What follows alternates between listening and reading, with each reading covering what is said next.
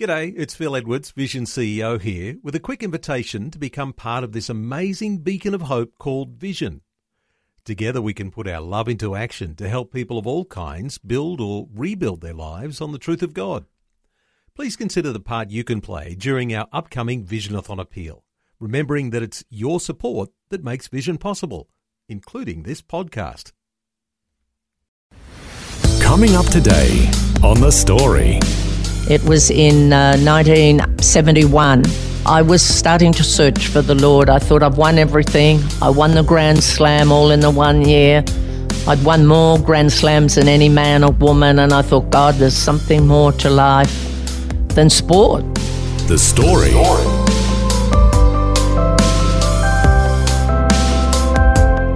G'day, I'm Jimmy Colfax. Welcome to The Story. Well, Margaret Court is considered one of the greatest tennis players of all time. But after being ranked number one in the world and at the height of her success, she began to feel that there must be more to life. Her search for true fulfillment ultimately led her to becoming a Christian and then eventually becoming a pastor of a large church in Perth. Today, Margaret Court will share her remarkable story of going from tennis courts to the pulpit. She's chatting with Phil Edwards. So, where did it all begin for you? Well, I was uh, born in Albury, New South Wales, and uh, it was a great tennis centre.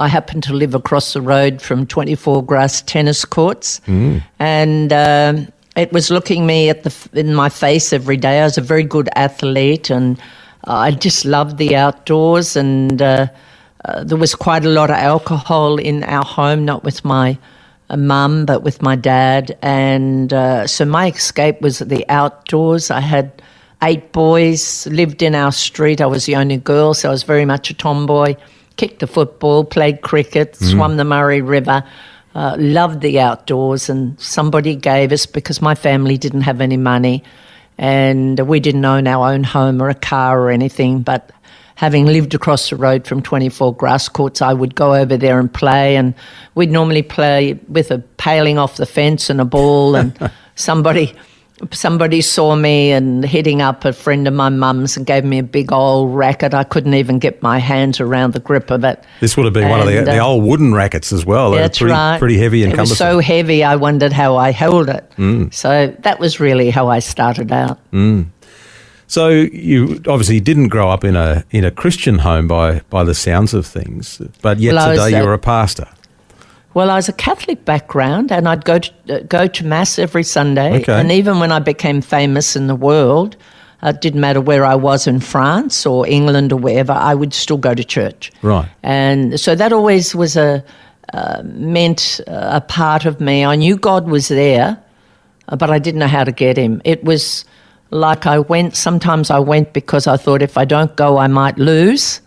Uh, and mm-hmm. sometimes I knew God was there. I would kneel down and pray of a night, and I knew somehow He was protecting me, uh, but I didn't really know Him. And I remember in France, I said, God, where are you? I, I want to know you closer. There has to be more because I thought He was in the sky somewhere. I didn't know I could have Him living on the inside of me. Yeah.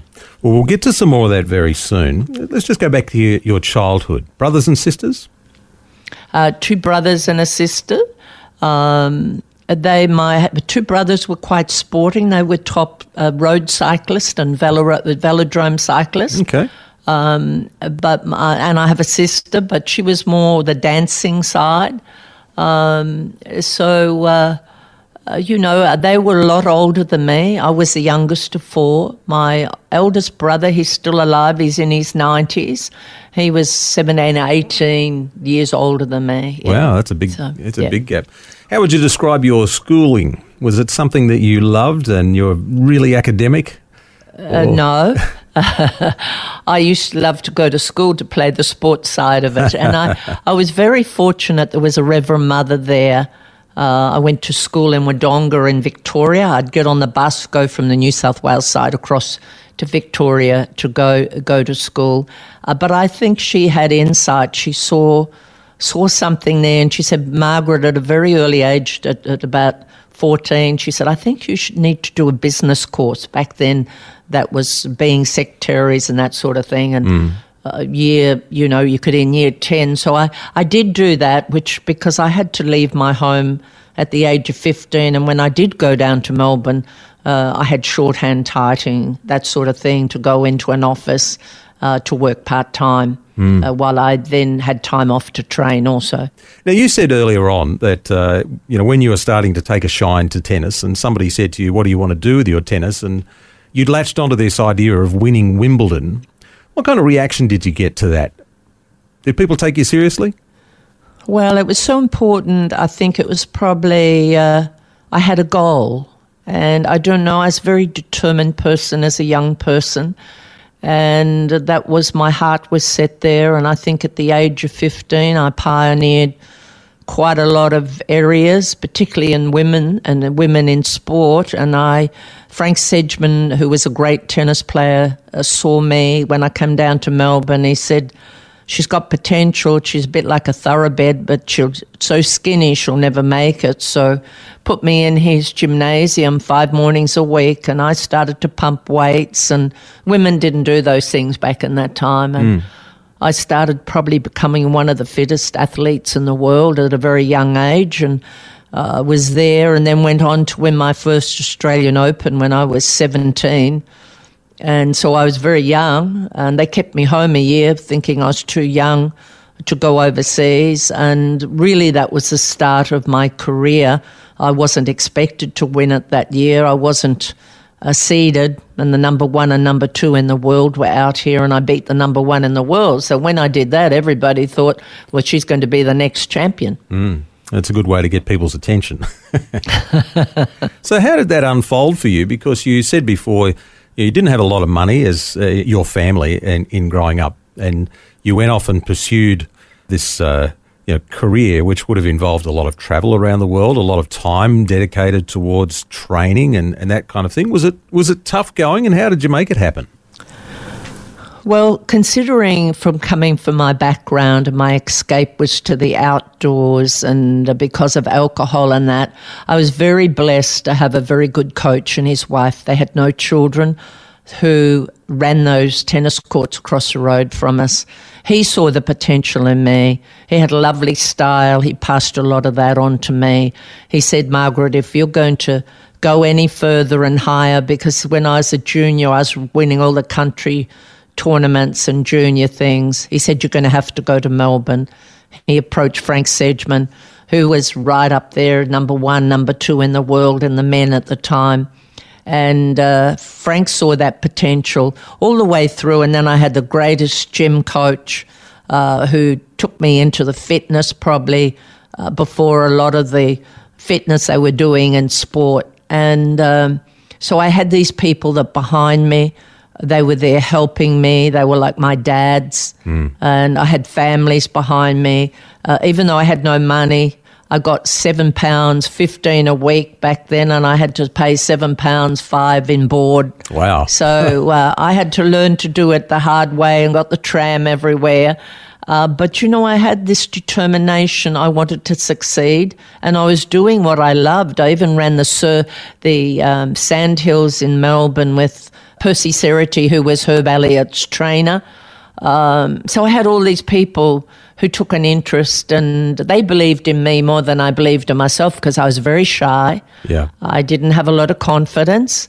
Um, when I first went to Melbourne, I didn't know how hold a, how to hand my knife and fork properly, and I didn't know how to speak properly. So I had to learn all those things, but I wanted to learn. Yes, they sent you off to June Dally Watkins Deportment School or something. I imagine country girl um, in the in the big city, and I imagine that would have been an interesting experience for you, having grown up in the country, and then here you find yourself on the world stage. What was that like? Uh, I didn't like all the social side that went with it. Um, I, w- I loved the tennis side. I loved the training side. I didn't mind getting up at four o'clock in the morning and running the streets with the Dobermans. I like that. And uh, but as for all the social side or uh, the promotion side of it, I really didn't like that very much. And uh, as for the traveling side, I didn't like that too much either because I loved my nation. Uh, We used to have to go away for 11 months of the year, and I didn't like that. Uh, I used to get homesick. And it was probably in the middle of my re- career that I decided to retire. I'd won everything uh, three or four times. And uh, so I decided to retire in the middle of it, and that's when I came to Perth. At what point did you um, have the, the moment where you really sought after God? So you, you obviously were were very determined to succeed in sport, but was there a moment somewhere where you just went, well, there's got to be more here, and, and God, where are you? Well, I came to Perth in the middle of my career to hide for two years. And that was when I met my husband. And then my husband and I went back. And I probably, I said, let's go for one year. And you see the life that I led. I didn't even pick up a racket in two years. I hmm. played squash and got to number two in the state in squash here. Then went back into tennis. We're just going for the one year. And somebody said to me, well, you've gone so close to win the Grand Slam. Uh, that's the four majors all in the one year. And uh, they said, why don't you go for that? So I went on and I went on with my husband for about another seven years. But it was in the middle of that, and it was in uh, 1971. Uh, I was starting to search for the Lord. I thought I've won everything. I won the Grand Slam all in the one year. I'd won more Grand Slams than any man or woman, and I thought, God, there's something more to life than than sport. And uh, you know, I had everything: fame, money, great husband. But I, I still knew because I prayed and I reached out to him. I knew, always knew from a little girl, my gift was from God. And people, uh, press would say to me, "Why are you so good?" I say, "It's a gift from God." And so I always, I always knew that. I was open and bold about that. And uh, it was then I was in a cathedral in France, uh, mass there, and I said, "God, where are you?" And I went that year to America. And this people we stayed with in America, she was always going off to meetings, and she'd give me come home and give me these books. And I said to my husband Barry, "I think she's become a religious nut." and I, I'd put them in the rubbish bin, but I kept one about accepting Jesus Christ as Lord of your life. And I came back to Perth, and I had a friend who was going through marriage problems, and she was going off to these meetings. I said, Funny, I just read a book on that. I'd like to come. And that was in the Catholic Charismatic Renewal. Right. Uh, that I went along, and I was, and then there was a whole group of Catholics going off to these different meetings, and I went to another meeting with them, and one night it was just like something got me up out of my seat. I was watching them, and I went forward and I gave my heart to Christ. And I knew if I died that day, to be absent from the body, be present with the Lord. I had such an encounter, such a presence of knowing.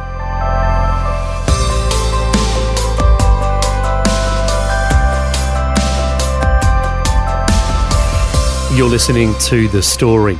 Today, tennis legend Margaret Court is sharing her incredible life journey. We'll hear more of her story, including how she became a pastor, when we return. The Story. If this program has highlighted something you'd like prayer for, we'd love to pray for you. Call 1 800 Pray For Me. That's 1 800 772 936. It's a free call. Or text 0401 132 888. Hi, I'm Jimmy Colfax, and this is The Story. We're back with more of retired tennis player and former world number one, Margaret Court, sharing her incredible life journey. Today, we've been hearing how, at the height of her tennis career, she began to feel that there must be more to life and began a spiritual quest. Next, Margaret shares where this led her as she continues her chat with Phil Edwards. You came to this understanding of moving from a place of kind of knowing about God and that He's out there somewhere and in the sky or something to actually having Him in your heart. And a key moment, I'd be really interested for you to take us to that point when you were in, in France in a cathedral and really searching and crying out to God. What was really going through your heart and mind at that moment? Well, I always, uh, you know, when I went to Mass on a Sunday, it was like communion meant a lot to me. And it was like, I thought Jesus was up in that tabernacle at the front. And or he was out in the sky somewhere. And I think I was crying out on the inside, God, I want to know you. Where are you? You have to be more real to me. I had everything in the world, but I, I just somehow, uh, please uh, let me know. And it was when I then went on to America to play, and my husband and I, and we'd stay with friends there. And she gave me these books, and, and I came back to uh, Perth, and and they were my friends here was going to these meetings, and I said, "What what are you doing?" And they said, "We were going up to a Catholic monastery here." And, uh, you know, we'd given our heart to Christ. And I said, that's interesting. I just read a little book on that. And I remember going and sitting with them and following them around because I was in between of going back on the tent to the tennis circuit again uh, in a, a, would have been a, probably about two months' time. And um, I went along to one of these meetings. There was some people here from overseas, and they, they were taking a meeting. And I remember sitting in that meeting, and it was like something got me up out of my seat. It was like uh, everybody knew who I was in that thing, and I wasn't going to get up mm-hmm. because I was watching them all. but it was like something got me up out of the seat. And I remember going up to the front of the church and uh, saying, because in Romans 10 9 and 10 in the Bible, it says, when you believe in your heart that God raised Jesus from the dead and you confess with your mouth the Lord Jesus, thou shalt be saved. And I'd never really done that. And I went forward and I said that prayer. The power of God hit me. And uh, I just knew. I mean, I hit the floor, Phil. It was so powerful. Mm. And I just knew when I invited him into my heart I knew that to be absent from the body, be present with the Lord. I, if I died the next day, I knew I was going home. Yeah. And when you do that, it's like your past is completely wiped out as far as the east is to the west. And Jesus takes your past. And that's, that's what's so wonderful about it. But nobody ever really told me what had really happened to me because I didn't even have a Bible. I didn't know anything about uh-huh. the Bible very much, but I knew, I knew there was a Christ I knew Christmas, I knew Easter, but I didn't know how to get him in my heart. And that day when I said that prayer, I knew he'd come into my heart. Mm. So, who walked the journey with you then to, I guess, help you to fill in those gaps after that? Was there someone, you know, who, who discipled you? No. uh, I didn't really, for probably about seven or eight years, have anybody because I went back onto the tennis circuit. Right. After that happening to me, you know, I took that little prayer, Romans 10 9 and 10, out of the Bible. I got somebody to write it out for me. I went back on the tennis circuit. Even the press would say to me, Something's happened to you, Margaret. I said, Yes. It has. I said, I went along to a meeting and I gave my heart to Christ. I know if I died, I said, I'd go home and be with the Lord. And I said, I've got this little prayer here. Would you like to say it with me? Because I want to be in heaven with you because we'd become such good friends. Mm. And they saw a change in my life. And I had this joy I just bubbled and they knew me. I was a very serious, intense person, but I had had this joy in me and it sort of shone out of my eyes and they knew something had really happened to me, but I didn't have anybody to disciple me at that time, which was very sad in many ways. And I'd come home and I'd go to a couple of meetings. I'd go back on the circuit again.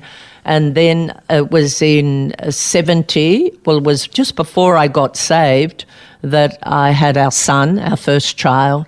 And then when I did finish tennis, we went on to have three more. But it wasn't really probably until the early 80s that I really started to know what really happened from the Bible. Mm. And of course, uh, obviously, you've schooled yourself up because you're a pastor these days, which we'll get to in just a moment. But let's just round out what happened for you on the tennis court 64 Grand Slam titles. That's uh, that's not a bad innings to borrow from another sport. As you look back at that and the other things through your lifetime, is there, is there anything that really stands out to you as the most significant moment out of all of that? Um, well, I think it's always uh, that year. Probably I won the Grand Slam because I all four majors, the Australian, the French, Wimbledon, and US, all in the one year. Mm because that was hard to do. You had to have a peak of fitness. You couldn't get the flu. You couldn't be down. Um, and you know, there's not many people that have done it or have done that. And I'd gone twice, two other times, won three out of the four. Uh, I think when I won that, I just I remember saying, "Thank God, I've done it." It was like a goal that I'd gone after always through my life. I've had to have goals or vision out in front of me, even in ministry. You know, the Lord's placed things before me to do, and many of them are fulfilled now, and I thank God for that. You, of course, uh, still hold the record, which is just incredible, unsurpassed feat of 64 Grand Slam titles.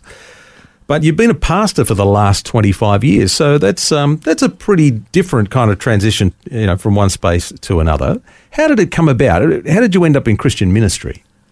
Well, I uh, came into ministry. Probably my life was an absolute mess after probably having four little children under eight, and. Uh, uh, life became there. My husband was always up at the farm. We had a farm up and down, and I got into wrong teaching in the in the scriptures, and uh, I think because I'd been number one in the world, it was like everybody thought that I had to be broken or something. I don't know, but I took on condemnation, guilt, unworthiness. I had these little children. But the, the wonderful thing was that I found a church and I went to Bible school in 1982 and 83 and I was on medication for torn valve of the heart, depression, insomnia. Life wasn't worth living. Mm. But as I sat in Bible school, that's why I'm so passionate about the scriptures and the Word of God. Uh, by the middle of the second year, I was totally healed. I didn't need the heart tablets anymore. The depression had gone, insomnia had gone. And I just saw what the power of the scriptures and the Word of God had done in my life. Mm. And then after Bible school, but as I was going through Bible school, I had four children. I, I as a mum and and uh, as a wife, um, you know, I I didn't get out into ministry too much. I helped in our church.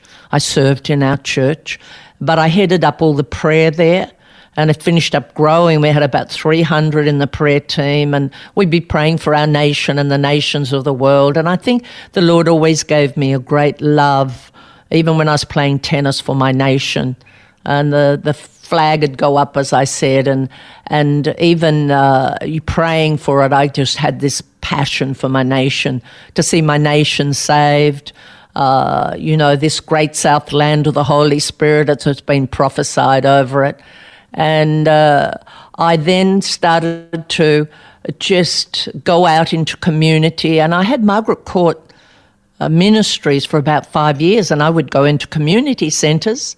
And I had a team that worked with me, and we would help people who were down and out, and people who had nothing, and and I would go out there and preach and I would speak and then we'd see these miracles and healings. And I did that for about 5 years. I was more like the evangelist and getting mm-hmm. people saved and and I'd travel across the nation not very much perhaps a couple of times a year just sharing my testimony. I still had children at school and that sort of thing.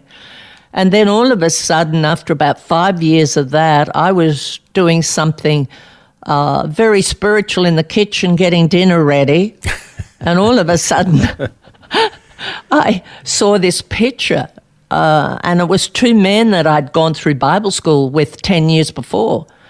And I just felt from within, the Holy Spirit lives within me, said, You're going to pastor a church. And I thought, I never wanted to pastor. I didn't want to be a pastor because I'd stayed with pastors when I did go out anywhere. And uh, I saw a lot of them becoming messes. Mm. And so I never wanted that. But I had this picture of two men who had had uh, pastored, they were pastoring churches in country areas, had very good works. So I sat on that for about three months and, and then I phoned them and I said, Look, this is what I've got. I f- feel I'm calling to pastor a church. Uh, would you come and help and be a part of the what God's showing me? Yeah. And I said, Don't tell me right away, go pray about it. So they both phoned back a couple of weeks later and said, "Yes, we believe it's God." So that's how I started. We started out in a like a, a, an amphitheater, and we grew very quickly. We had good numbers. It started to grow. And uh, we're in the building we are in today, and we're sort of up over the two, two and a half thousand people.